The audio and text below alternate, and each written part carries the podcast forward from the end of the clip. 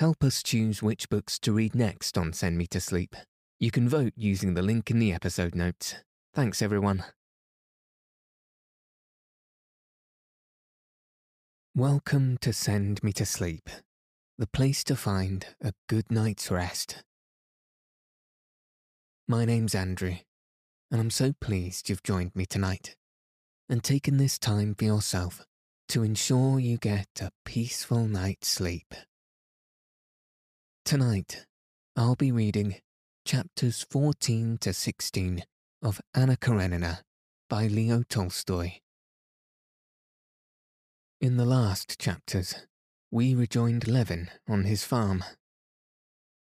In tonight's story, Levin is visited by Stepan Arkadyevitch. If you haven't already, find a nice place to get cozy. Take a deep, relaxing breath. And settle your body whatever way feels most comfortable. Now, all you'll need to do is follow the sound of my voice. So let your eyes fall heavy and your breath soften as we settle in for a peaceful night's sleep.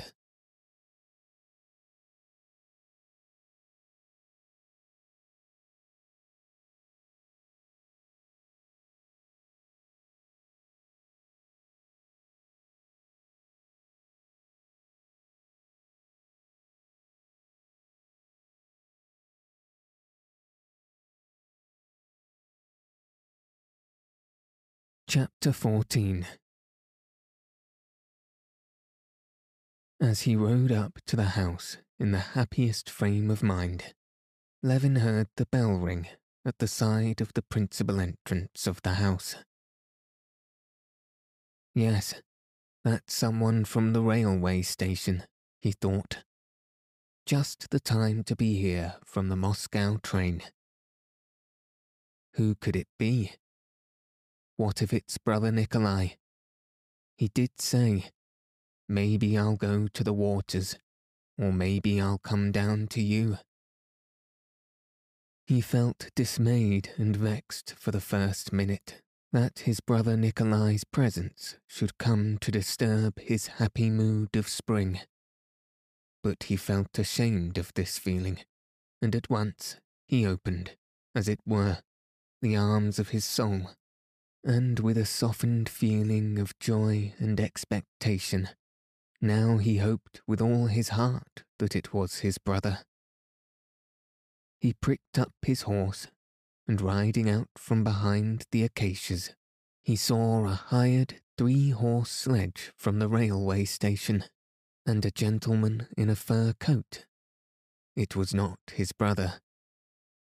Oh, if it were only some nice person one could talk to a little, he thought.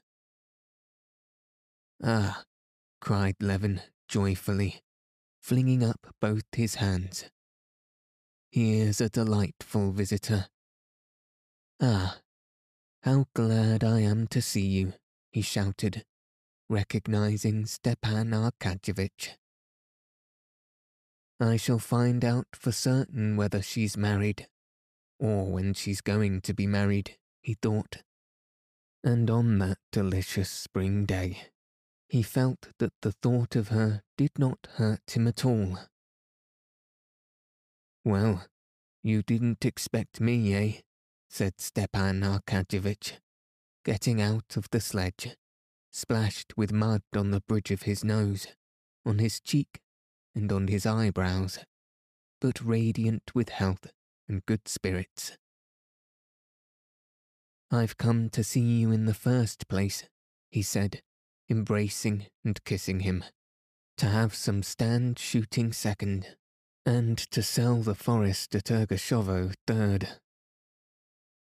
Delightful. What a spring we're having. However did you get along on a sledge? In a cart it would have been worse still, Konstantin Dmitrovitch, answered the driver, who knew him. Well, I'm very, very glad to see you, said Levin, with a genuine smile of childlike delight. Levin led his friend to the room set apart for visitors, where Stepan Arkadyevitch's things were carried also. A bag, a gun in a case, a satchel of cigars.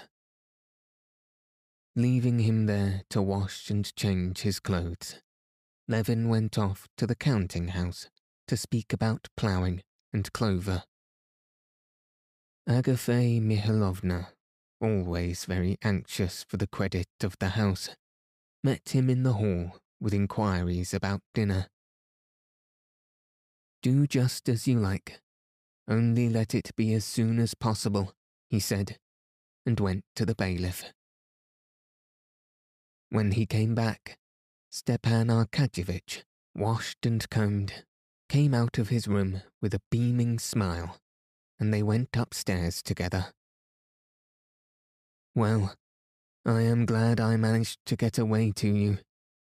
Now I shall understand the mysterious business that you are always absorbed in here.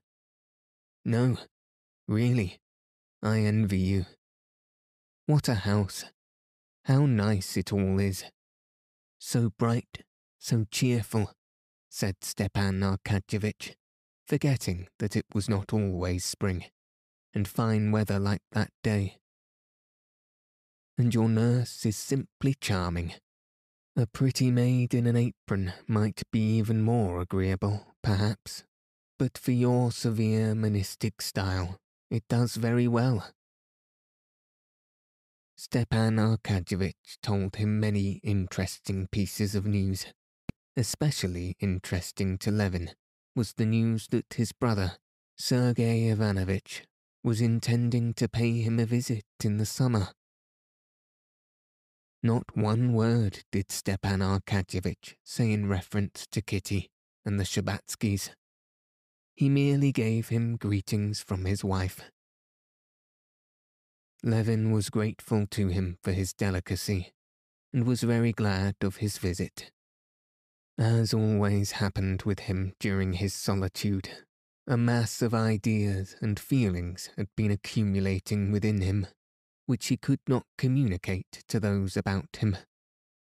And now he poured out upon Stepan Arkadyevitch his poetic joy in the spring, and his failures and plans for the land and his thoughts and criticisms on the books he had been reading, and the idea of his own book, and the basis of which really was, though he was unaware of it himself, a criticism of all the books on agriculture. Stepan Arkadyevitch, always charming, understanding everything at the slightest reference, was particularly charming on this visit and Levin noticed in him a special tenderness, as it were, and a new tone of respect that flattered him. The efforts of Agafea Mihalovna and the cook that the dinner should be particularly good only ended in the two famished friends attacking the preliminary course, eating a great deal of bread and butter, salt goose and salted mushrooms, and in Levin's finally ordering the soup to be served without the accompaniment of little pies, with which the cook had particularly meant to impress their visitor. But though Stepan Arkadyevitch was accustomed to very different dinners, he thought everything excellent. The herb brandy, and the bread and the butter, and above all, the salt goose and the mushrooms and the nettle soup, and the chicken in white sauce, and the white Crimean wine. Everything was superb and delicious. Splendid, splendid, he said, lighting a fat cigar after the roast. I feel as if, coming to you, I had landed on a peaceful shore after the noise and jolting of a steamer. And so you maintain that the labourer himself is an element to be studied and to regulate the choice of methods in agriculture. Of course, I am an ignorant outsider, but I should fancy theory and its applications will have its influence on the labourer too. Yes, but wait a bit. I'm not talking of political economy. I'm talking of the science of agriculture. It ought to be like the natural sciences, and to observe given phenomena, and the labourer in his economic, ethnographical. At this instant, Agafea Mihalovna came in with jam. Oh, Agafea Mihalovna, said Stepan Arkadyevitch, kissing the tips of his plump fingers. What salt goose! What herb brandy! What do you think? Isn't it time to start, Kostya? he added. Levin looked out of the window at the sun sinking behind the bare tree tops of the forest. Yes, it's time, he said. Kuzma, Get ready the trap. And he ran downstairs. Stepan Arkadyevitch, going down, carefully took the canvas cover off his varnished gun case with his own hands and opened it, began to get ready his expensive, new fashioned gun. Kuzma, who already scented a big tip, never left Stepan Arkadyevitch's side, and put on him both his stockings and boots, a task which Stepan Arkadyevitch readily left him. Kostya, give orders that if the merchant Ryabinin comes, I told him to come today. He's to be brought in and to wait for me. Why, do you mean to say you're selling the forest to Ryabinin? Yes. Do you know him? To be sure I do. I've had to do business with him, positively and conclusively. Stepan Arkadyevitch laughed. Positively and conclusively were the merchant's favourite words. Yes, it's wonderfully funny the way he talks. She knows where her master's going, he added, patting Laska, who hung about Levin, whining and licking his hands, his boots, and his gun. The trap was already at the steps when they went out. I told them to bring the trap round, or would you rather walk?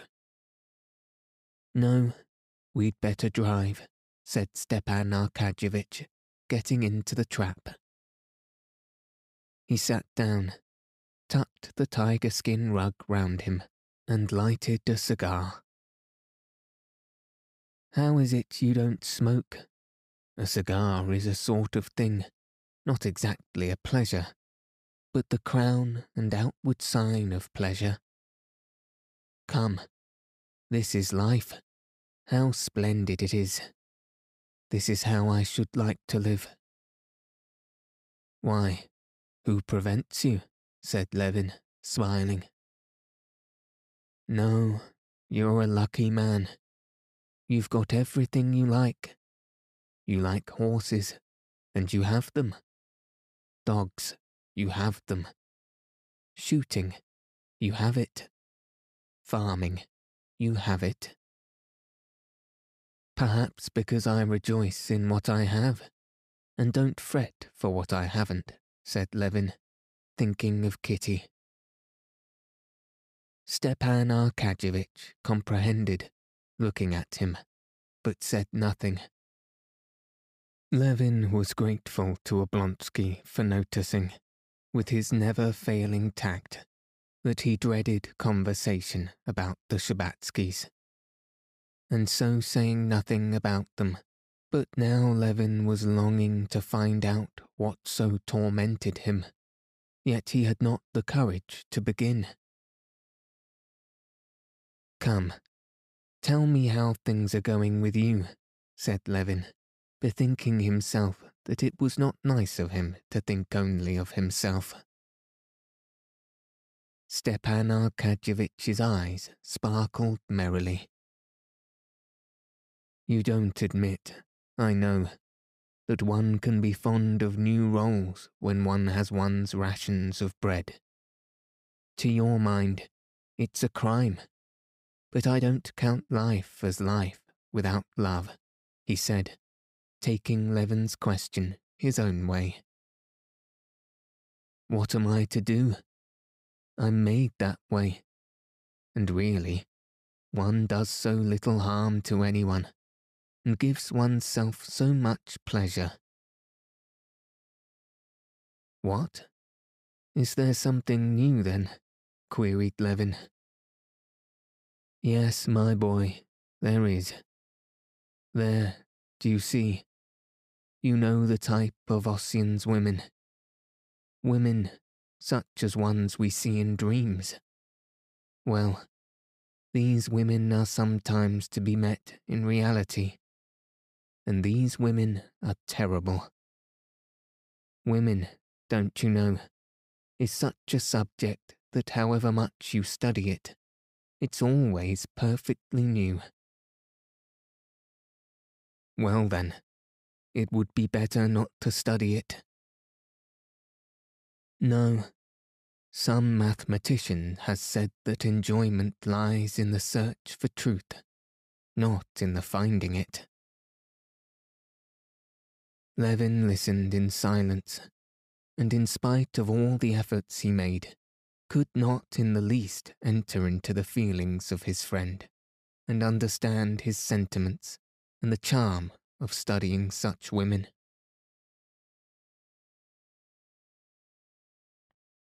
Chapter 15 The place fixed on for the stand shooting was not far above a stream in a little aspen copse. On reaching the copse, Levin got out of the trap and led Oblonsky to a corner of mossy, swampy glade, already quite free from snow. He went back himself to a double birch tree on the other side, and leaning his gun on the fork of a dead lower branch, he took off his full overcoat, fastened his belt again, and worked his arms to see if they were free. Grey old Laska, who had followed them, sat down warily opposite him and pricked up his ears.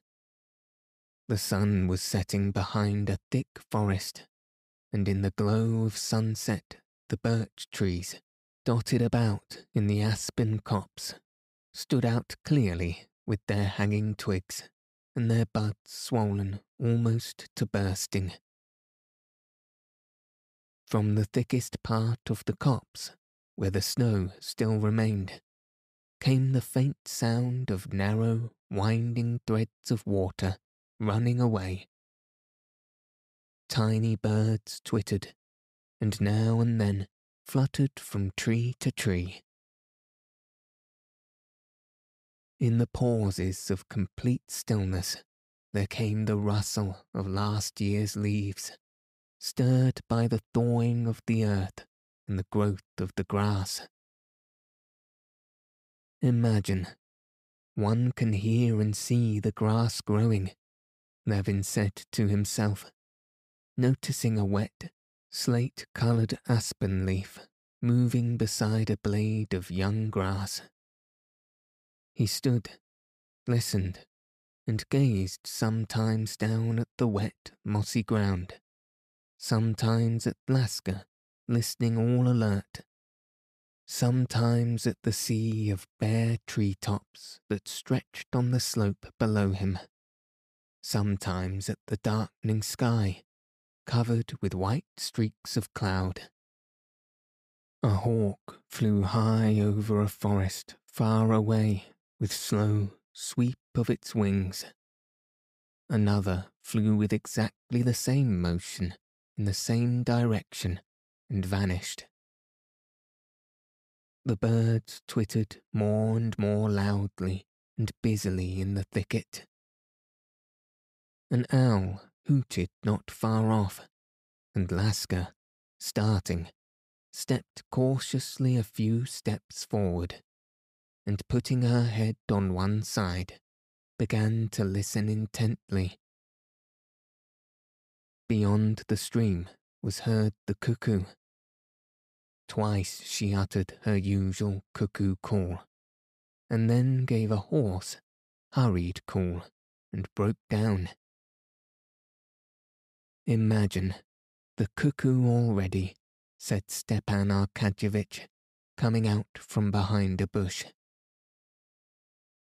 Yes, I hear it, answered Levin, reluctantly breaking the stillness with his voice, which sounded disagreeable to himself. Now it's coming. Stepan Arkadyevitch's figure again went behind the bush, and Levin saw nothing but the bright flash of a match, followed by the red glow and blue smoke of a cigarette. Tuck, tuck, came the snapping sound of Stepan Arkadyevitch cocking his gun. What's that cry?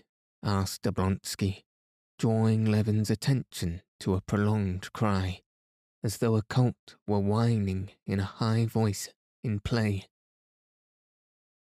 Oh, don't you know it? That's the hare. But enough talking. Listen, it's flying, almost shrieked Levin, cocking his gun.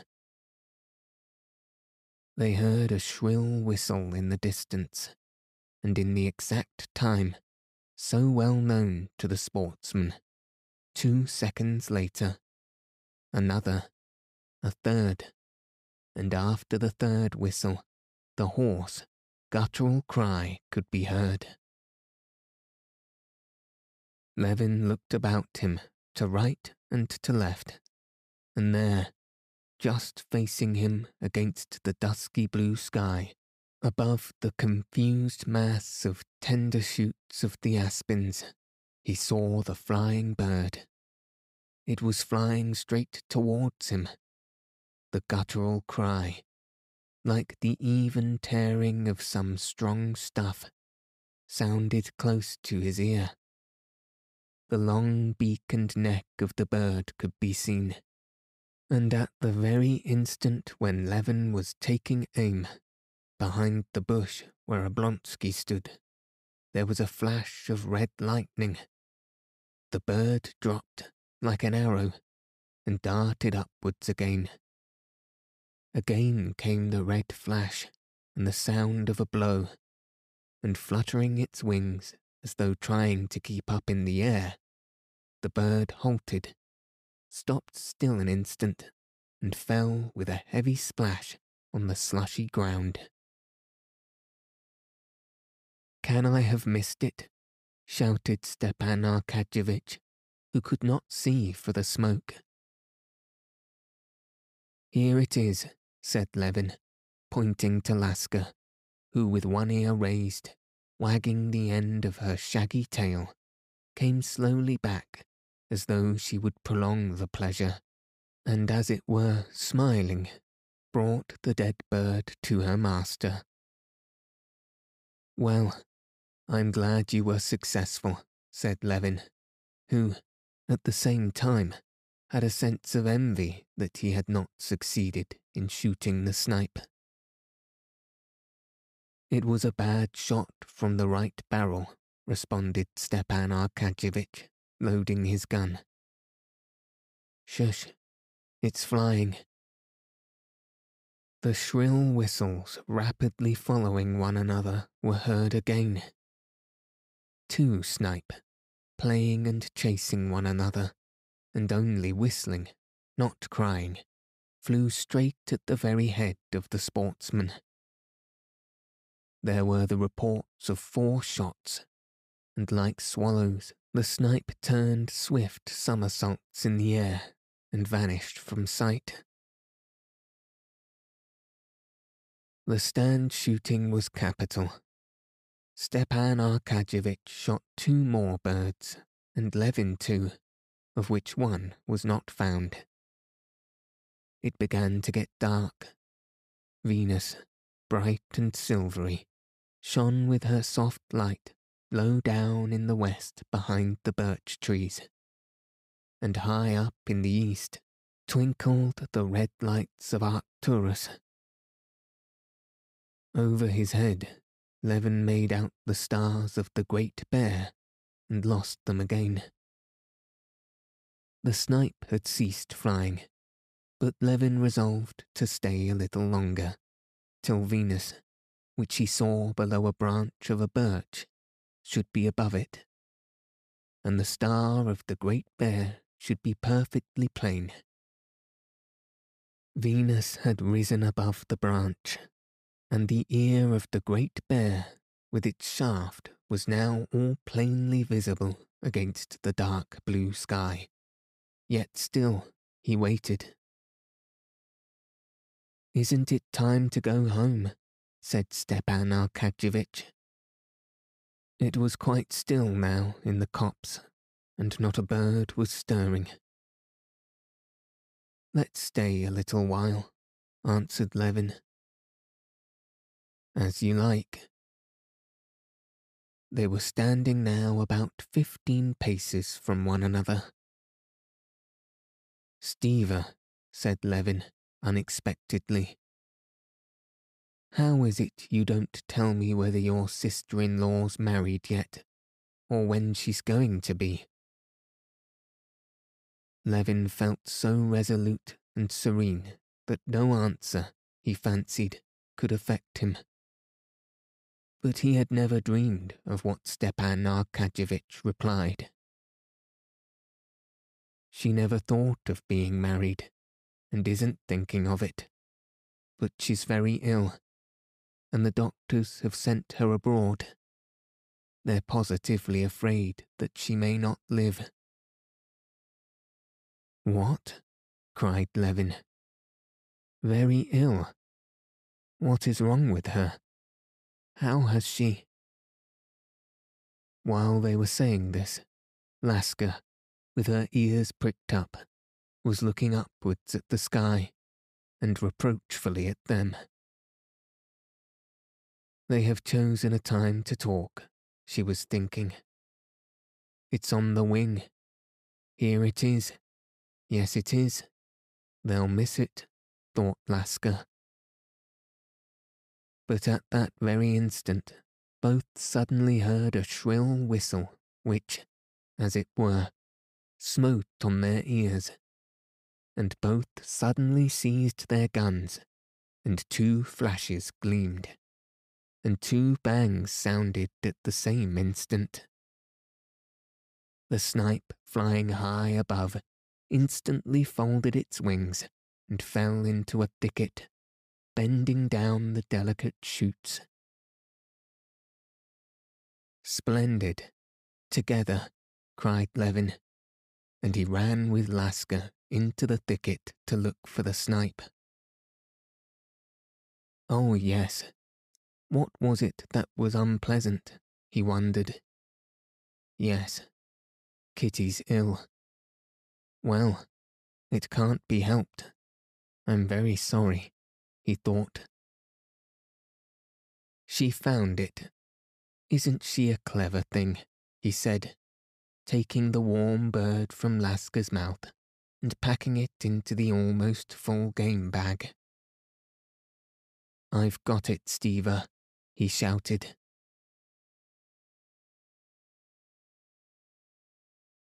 Chapter 16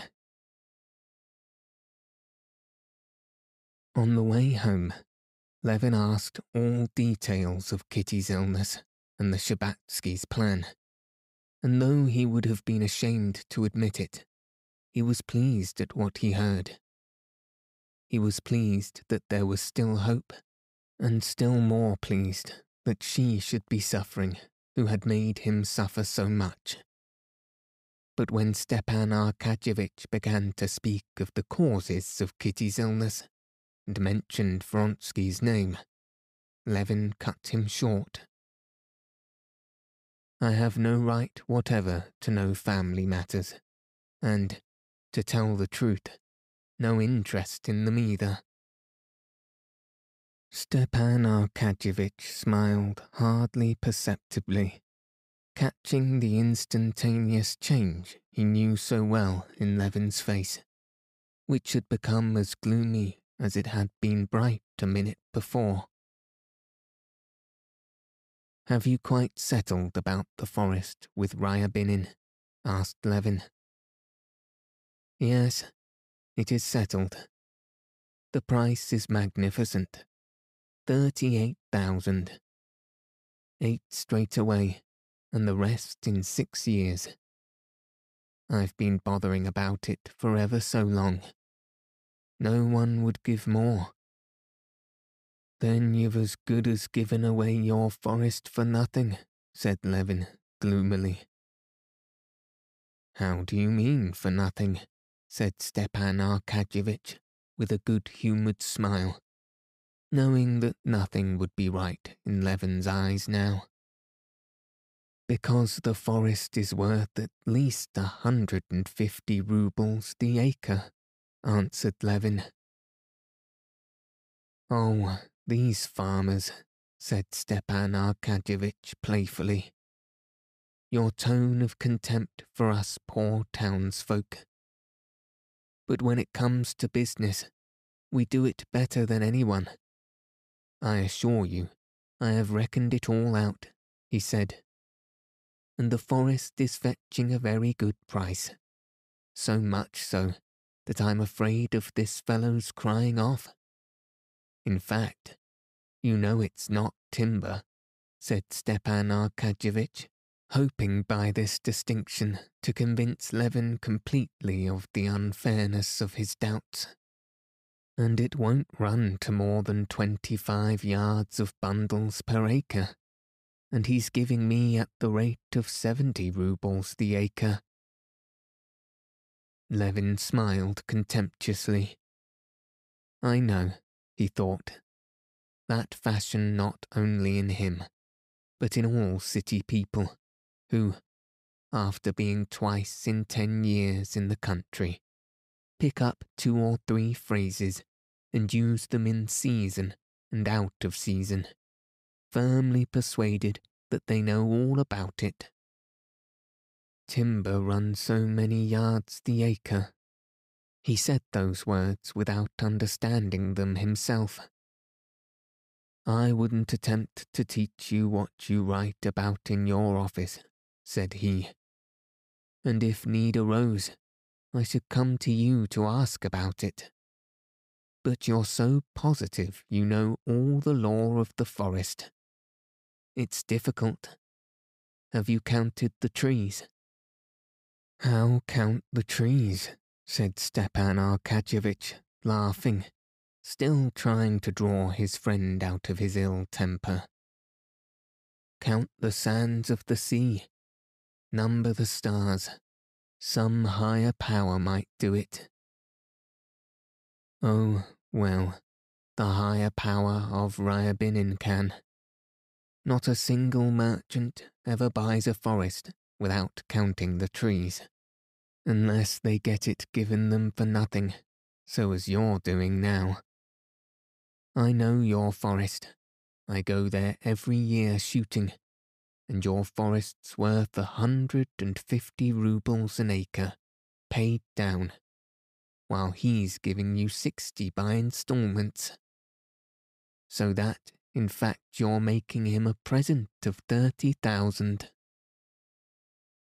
Come, don't let your imagination run away with you, said Stepan Arkadyevitch piteously. Why was it none would give it then? Why? Because he has an understanding with the merchants. He's bought them off. I've had to do with all of them. I know them.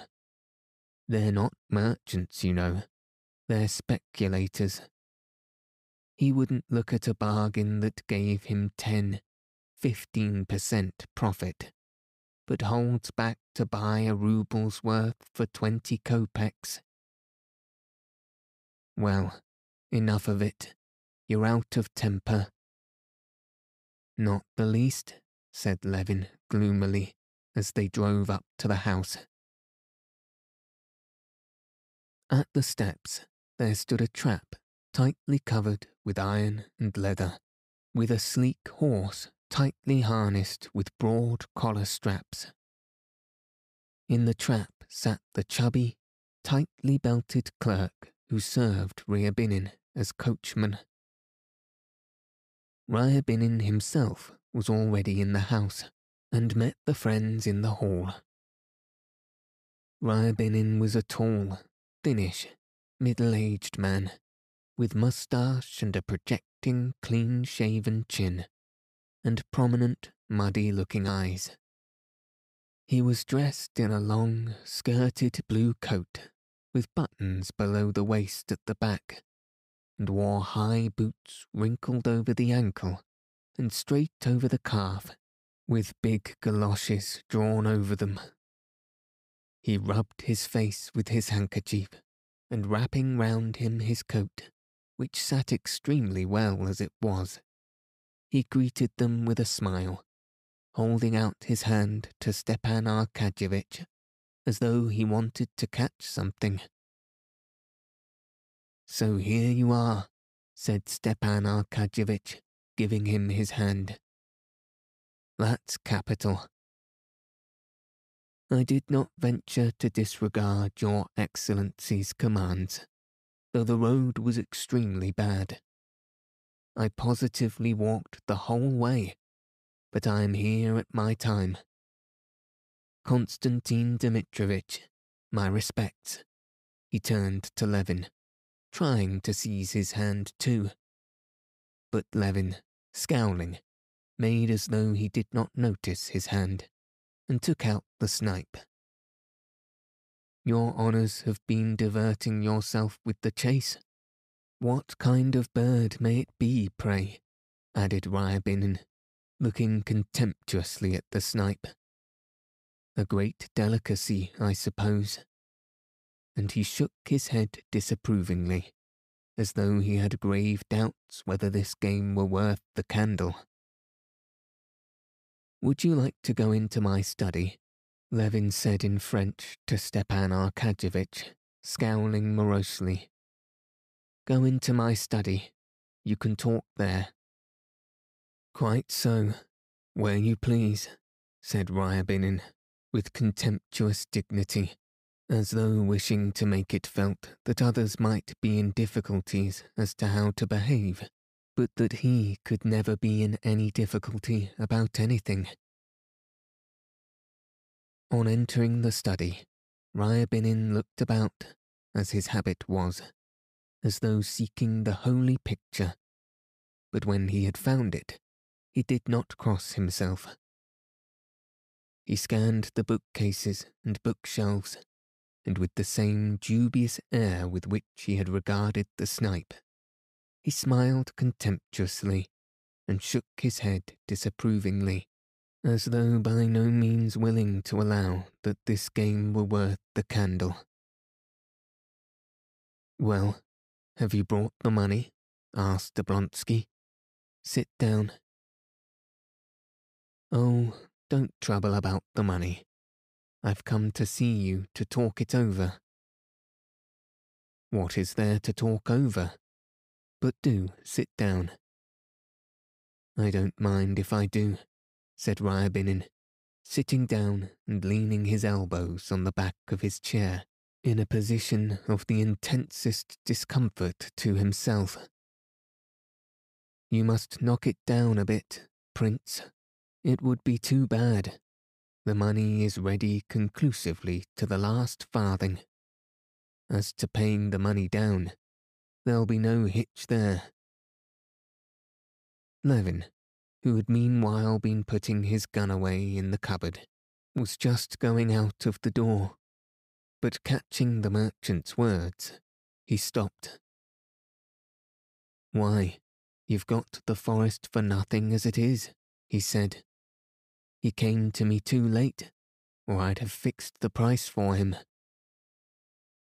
Ryabinin got up, and in silence, with a smile, he looked Levin down and up. Very close about money is Konstantin Dmitrovitch, he said with a smile, turning to Stepan Arkadyevitch. There's positively no dealing with him. I was bargaining for some wheat off him, and a pretty price I offered too. Why should I give you my goods for nothing? I didn't pick it up on the ground, nor steal it either. Mercy on us. Nowadays there's no chance at all of stealing. With the open courts and everything done in style, nowadays there's no question of stealing. We are just talking things over like gentlemen. His Excellency's asking too much for the forest. I can't make both ends meet over it. I must ask for a little concession. But is the thing settled between you or not? If it's settled, it's useless haggling. But if it's not, said Levin, I'll buy the forest. The smile vanished at once from Ryabinin's face. A hawk-like, greedy, cruel expression was left upon it. With rapid, bony fingers, he unbuttoned his coat, revealing a shirt, bronze waistcoat buttons, and a watch chain, and quickly pulled out a fat old pocket book. Here you are. The forest is mine, he said, crossing himself quickly and holding out his hand. Take the money, it's mine. That's Ryabinin's way of doing business. He doesn't haggle over every half penny, he added, scowling and waving the pocketbook. I wouldn't be in a hurry if I were you, said Levin. Come, really, said Oblonsky in surprise. I've given my word, you know. Levin went out of the room, slamming the door. Ryabinin looked towards the door and shook his head with a smile. It's all youthfulness, positively nothing but boyishness. Why, I'm buying it, upon my honour, simply, believe me, for the glory of it, that Ryabinin and no one else should have bought the copse of Oblonsky. And as to the profits, why, I must make what God gives. In God's name, if you would kindly sign the title deed. Within an hour, the merchant, stroking his big overcoat neatly down and hooking up his jacket with the agreement in his pocket, seated himself in his tightly covered trap and drove homewards. Ah, these gentlefolk, he said to the clerk. They're, they're a nice lot. That's so, responded the clerk, handing him the reins and buttoning the leather apron. But can I congratulate you on the purchase, Mihail Ignatitich? Well, well,